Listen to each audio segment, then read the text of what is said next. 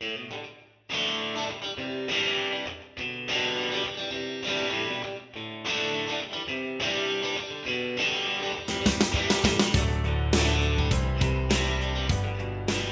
everyone, got a fantastic episode for you today. Today I've got Ian Steppler from Steppler Farms in Canada, and you would know him from his fantastic YouTube channel, the Canadian Beekeepers blog.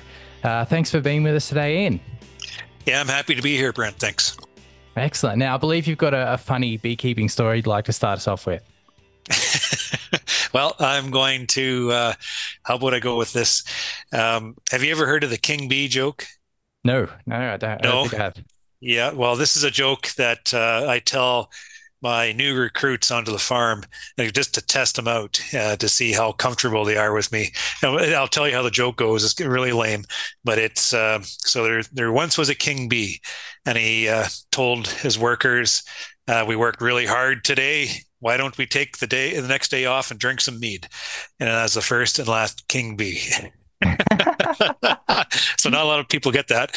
But when I tell that joke to uh, my new recruits, like the school kids I hire in the farm, they're never sure when to laugh or you know if the punchline line's coming. You know they get really nervous and such. And but I tell the joke, and I have the kids that have been through this already. They've been with me for a few years. They're just kind of they kind of chuckle. uh, but I fantastic. told that joke to a a, a, uh, a um, I went to a, a conference and I opened up with a joke because that's what you're supposed to do, right? And I opened up with the King Bee joke, and nobody got it. It was just crickets.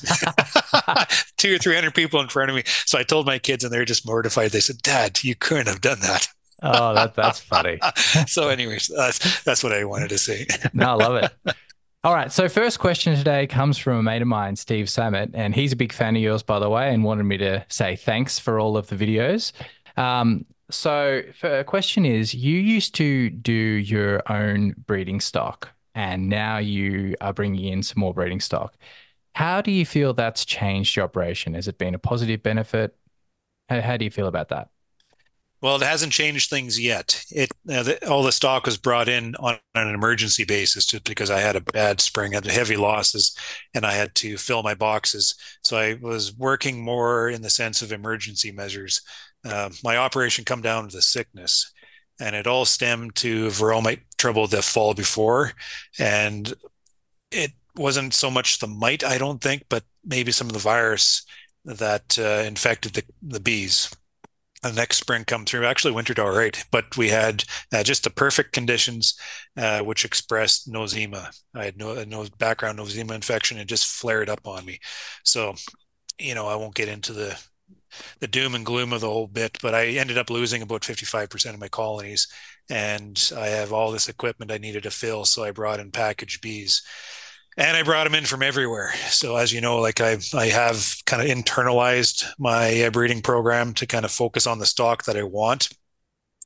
And it was really painful for me to have to then reach out and bring in some of this outside stock into my operation, uh, stock that I'm not familiar with.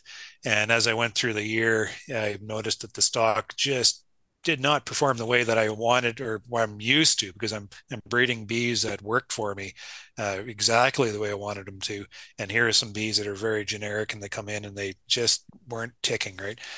Um, so I'll, I'll approach that in two different ways. One is uh, diversity isn't a bad thing, right? Maybe bringing these new bees in, new genetics, new new expression of traits uh, might be good to mix into mine just to see uh, which which flourishes. Because uh, I think colonies just do better when they are, have more diversity within them, and I think your study that shows that too.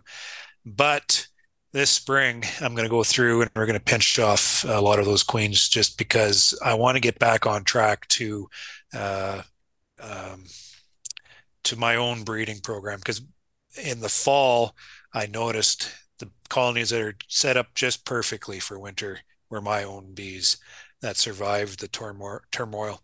Uh, and the package bees I brought in just weren't doing as well. So I'm going to pinch them off. We're probably going to keep uh, the select. Uh, like there's going to be some good queens in the bunch. We'll probably keep those and introduce them, and they'll be raising drones and everything too. So that's just what happened, and that's just what I'm going to have to deal with, and that's that's how I'm going to follow through with it this coming season. Mm. Okay, so I'll just say at this point for listeners, uh, there's a really good video on YouTube. It's called uh, Small Scale Commercial Queen Rearing, which Ian put out about five years ago. Really good. And he goes into a lot of detail about how he selects his queens. So, how he looks at certain traits throughout the year. And uh, at the end of the year, they go through and say, okay, this is the queen that we're going to be potentially using in the following season. And I think that's a really good idea. So, you're essentially using all of your own stock how long have you been doing that for? It's been, uh, when did I start that? I think it was 2012. Mm-hmm. Uh, I just started dabbling with it. I used to bring in all my queens uh, by importing, uh, specifically from Hawaii. Uh, I haven't brought any uh, Australian bees in yet, but New Zealand, California. So typically, I was bringing in queens to be able to satisfy my queen requirements. Um, but I was having trouble with that it wasn't so much, I don't think, uh, the queen breeder's problem. Um, you'll hear beekeepers complain about buying queens from somebody else and getting, you know, commercial operating operation, commercial operation, bringing them in. These queens are no good because they're on a commercial basis, large scale, and all that. I don't like to say that because these guys, I think they do a good job. It's just what I think the trouble I was having uh, with these queens is uh, I think the queens are getting damaged in transportation. Uh, so from their queen bank into my queen bank, in between, uh, there's something going on there. So I'd get really good shipments, and then I'd get poor shipments coming in, and it just added a lot of trouble. And also trying to bring in queens, uh, ordering queens, uh, it's costly. And it also what it did is you had to pretty much be stuck to a schedule to when those queens came to when you did your work in your operation. So I found, well, that's a problem of mine. So what I wanted to do is just relieve that problem. And the way I figured it out is by rearing my own queens. So I could start uh, the queen rearing process when the bees told me to start. Um, I mean, I had to hire somebody or train somebody to do the work for me. So there's a cost there, but it's just a matter of um, uh, multi-purposing um, my labor source. So I was able to cut costs in a lot of ways, and I was able to develop this queen rearing program in a way that um, it allowed me to manage. Uh, we have very tight seasons in uh, in Canada, and that's why we bring in queens because we we don't have enough time in the season to be able to rear, mate, and then uh, build the colonies out within the same season ourselves. So what I did is I pushed that into a two-year cycle. So I mated these queens just in the absolute perfect time to make the queens, allowed them to develop develop out through summer, winter them, and then brought them into production next year. It's just a fantastic uh, queen uh, rearing strategy. By doing that, it also allowed me to capture some honey opportunity from the from developing out these nukes, and that honey that came in pretty much covered all my costs. So it's just an absolutely brilliant uh, system that I had employed here in my farm, and and these last two years has been tough. We've run into really hard uh, weather conditions, and it kind of knocked me off. And I hasn't been able to fulfill the f- same type of queen ring program, but we're looking to get back into it this coming spring. Mm, fantastic. Now, just ask you a question about your cell builder. So, you've got a, a an interesting type of cell builder which you continue to use the entire season. Yeah. Uh, so I set my um, my cell builder up in a. Uh, I wouldn't say it's unique because I know beekeepers who employ this method. Uh, it involves a little bit more uh, maintenance and maybe a little bit more um, manipulation to uh, to make it work. I mean, the easiest thing to do would be to shake ten pounds of bees into a nuke and just let them go. That's I mean that there's a cell builder right there, or just find a nice strong colony on the verge of swarming and pull the queen. And I mean, pow, you got yourself a builder. Um, but what I wanted to do is to maximize um, the uh, the bees that I'm using. Uh, to get as many queen cells as I possibly can out of that builder. So what we're doing is we're going out and um, we're harvesting uh, 10 pounds of bees into my cell builder. And I found 10 pounds of bees was that magic number where there's just, you know, such an abundance amount of bees within that box uh, of all stages. That I drew out myself just masterfully. You know, 15 pounds of bees was just a waste. I figured because they're bearding and uh, and uh, five or eight pounds is not enough.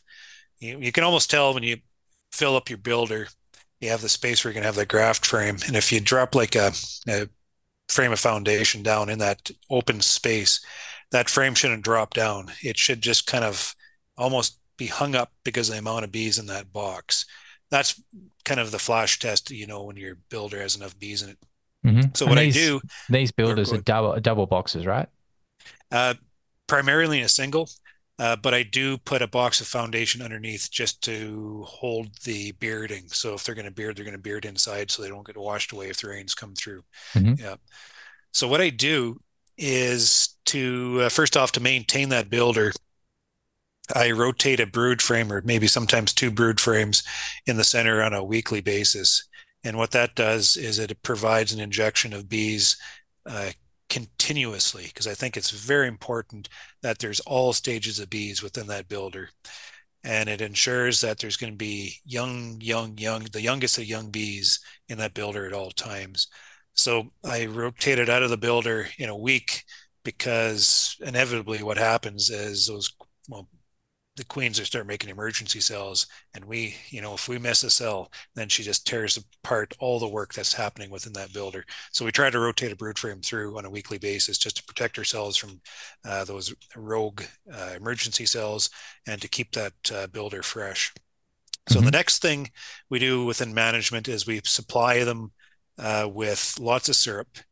Bees need that energy source to build out the, the wax the wax glands and within the colony, we do have frames of honey in there just for that, you know, the glut of food. But at the same time, we're um, making sure that we have uh, comb, open comb, not foundation, but open comb. So what the bees are going to do is they're going to go over to the feeder, fill up a syrup, and they're going to walk over and they're going to store it into the comb. And that just keeps syrup within the stomachs of these bees at all times. There's they're they're always transferring that syrup. They're always feeding on syrup. So they're always, you know, always producing the wax at the same time. So it's almost like a continuous flow going on. We mm-hmm. find when the frames fill up, uh, they almost they slow down a little bit on their wax production. The cells don't get as long. So what we do is we pull those full frames and then we put empty frames back in there. So we're just always making sure they're full of syrup. Mm. The other thing we do is we we supply a frame of pollen, at least a frame of pollen, um, fresh preferably. It's always nice to be able to build out cells on a pollen flow, but we do have interruptions with the weather, and those interruptions, you know, will uh, wreak havoc with the amount of uh, jelly that they can fill those cells up with. So we always make sure there's a frame of pollen inside the colony at all times, and we always have a protein patty up on top also. I guess you guys probably have small hive beetle in Australia, right? Yes, it's not so much of an issue where I am down south, but it is a big problem up in the northern parts of New South Wales, Queensland, so oh, yes. forth. Mm-hmm. Okay, I see. Yeah, uh, some guys can't get away with putting uh, patties on their colonies. Uh, just talk to some American beekeepers down there because the small hive beetle causes a lot of trouble that way. Mm-hmm. But any rate, so then I have my that's my builder set up. It has the bees, it has the food, it has the comb, and I run a four day cycle on my grafts. Um, I won't get too. I, I can circle back into grafting and setting up the graft frames later. But what we do is when the frame is uh, full of, uh, or how should I go about this? Um, each frame has uh, two bars, and each bar has 15 cells on it. So when we want, um, or we can run three three bars in every uh, graft frame. So we can run 15, 35, or 45 cells to be drawn out in that one frame at a time, depending how many cells we need, and depending how fresh that builder is going. So what we'll do is once that frame is grafted, we'll drop it into, I'll call it slot A. And we'll let the bees work on that graft frame for the first four days. So what they're going to do is they're going to very effectively uh, accept and start feeding and drawing out those cells. So one day, two, three days, three days, fourth day. On the fourth day, of the bees building out that frame, what we're doing then is we're going to take that frame and move it into slot B. That's just about the time when the, the bees are capping those cells. So what we're going to do is we're going to move it into slot B to allow the bees to, in a sense, finish that graft frame. And then in slot A, we'll drop another graft frame. Okay, kind of follow what I'm doing there. Absolutely, and, and I'll just say to listeners, if if you're not quite following what Ian's saying, I, do refer you back to that video, the uh, small scale commercial queen rearing, because he goes through that process as well. Fantastic, by the way. Yeah, and I absolutely love. Uh, an old beekeeper taught me this method a while ago, and and I just love the method so much because what it does is it keeps those bees, those builders, continuously building out cells, continuously accepting continuously feeding, continuously continuously drawing wax out at all times, and there isn't that start stop start stop. So if I would have left that frame in there for 10 days, they would have capped over those uh, queen cells and then they have nothing to feed right mm-hmm. so you know the the intention of this method is to keep introducing those fresh graft frames to keep those bees feeding that larvae to keep those glands at full production at all times mm-hmm. just always building always drawing out wax always feeding and uh, it's it draws a lot of energy from the colony but that's what those brood frames are for, just to continue to refresh that uh, that nest, to give them those young bees to just keep on working, keep on working, keep on working.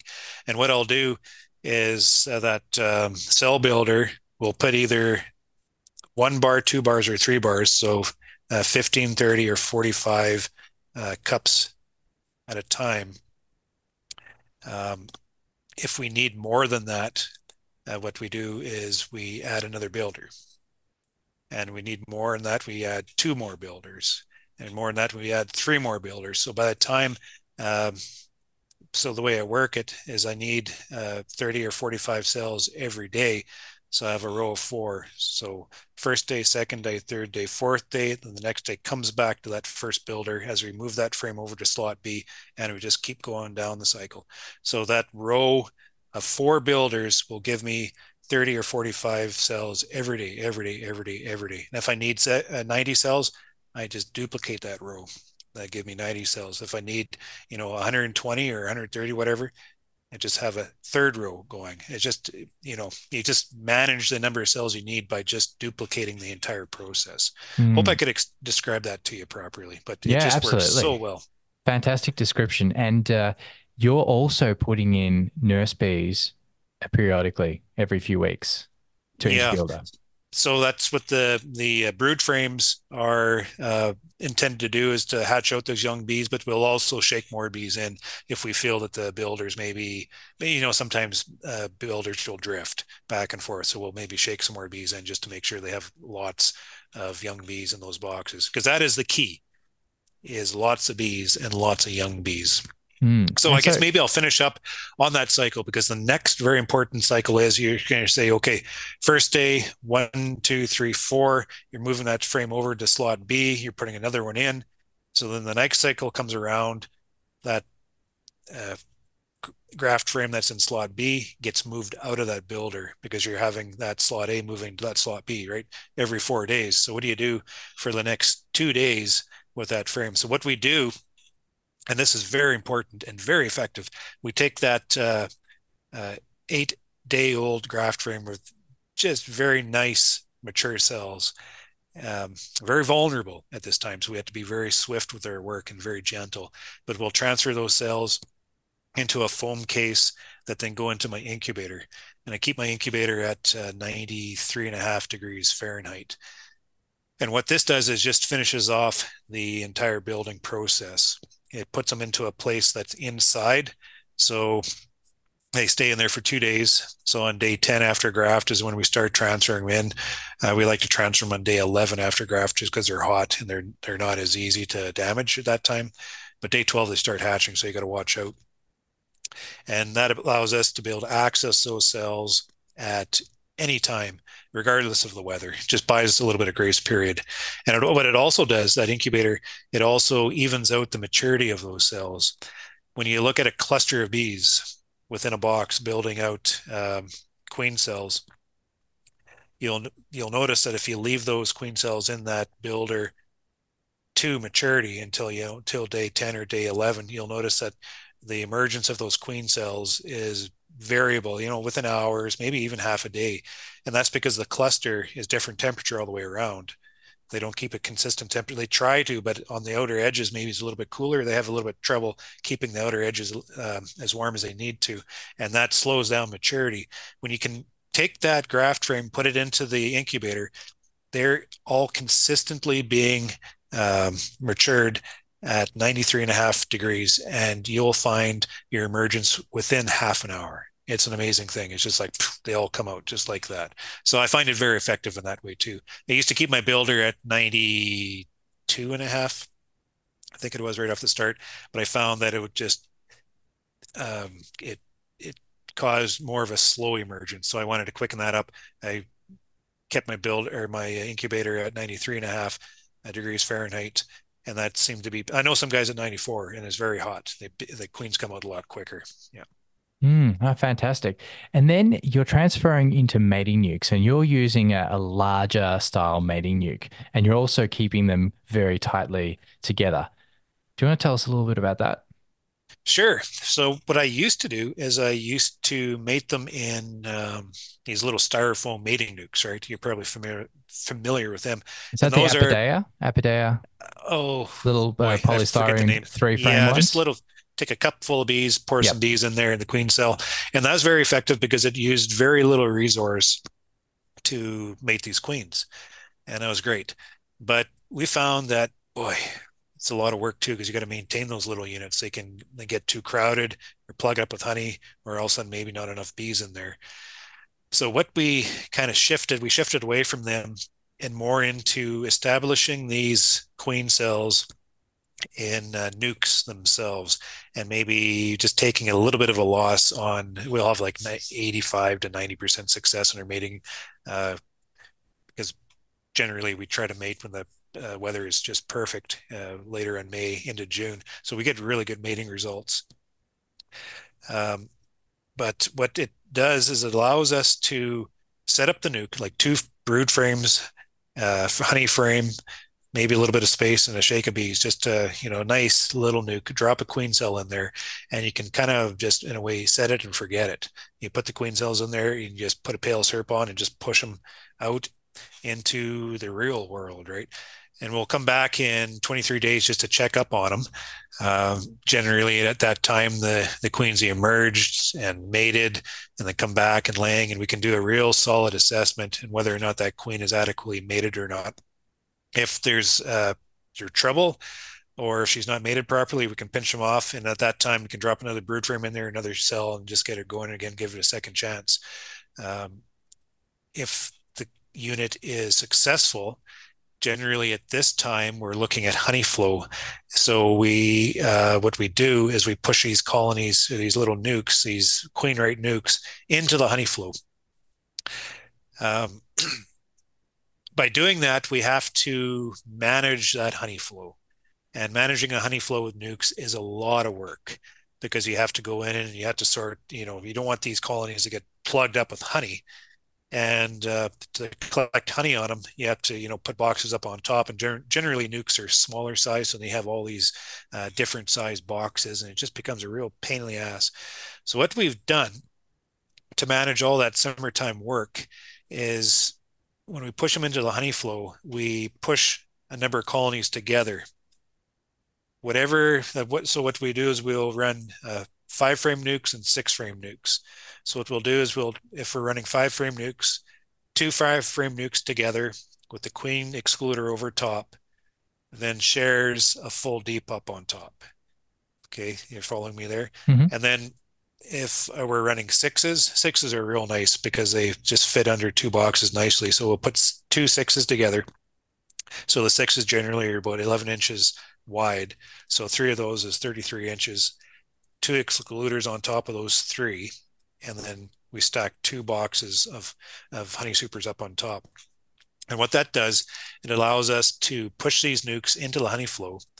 and to collect the honey flow on standard equipment that we'd be using on the rest of the operation.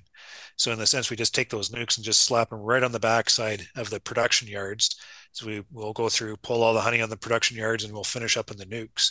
We'll collect all the honey off the nukes, give them back uh, boxes to to fill up again if there's more honey flow coming in, and it allows us to completely manage all that awkwardness of making nukes throughout the summer. Mm-hmm. And if we get our timing right, sometimes we get our timing right, these little nukes can produce you a tremendous amount of honey. It would surprise you if you have a flow coming in, these little nukes are in a tight space. As soon as they fill out their little nuke, they go straight up and they go straight to work and they'll bring in nectar and they'll give me boxes full of honey. So all this honey that they're producing pretty much covers all the cost of building those nukes. the manpower costs, treatment costs, feeding costs later on in the season. So pretty much making these little guys for free. Mm. You know, it's just a just a brilliant way of uh, uh, mating out these queens, building out nukes, and just giving you that huge supply of nukes uh, throughout the season. Mm. Well, that's fantastic. Thanks, Ian. Now, I'm conscious of your time. I don't want to take up too much. Uh, I've got a thousand more questions, but we'll think we'll leave it there today. Uh, thanks a lot. Okay. Is there anything else you want to talk about before we wrap it up? Oh boy! Uh, once you get me talking about uh, queen rearing or anything about beekeeping, I don't stop. So, no worries. so I'd be happy to come on with you anytime if you'd like. Oh, thanks a lot. All right then. Well, uh, we'll finish it up there, and uh, hopefully we'll talk to you another day soon. For sure. Thanks.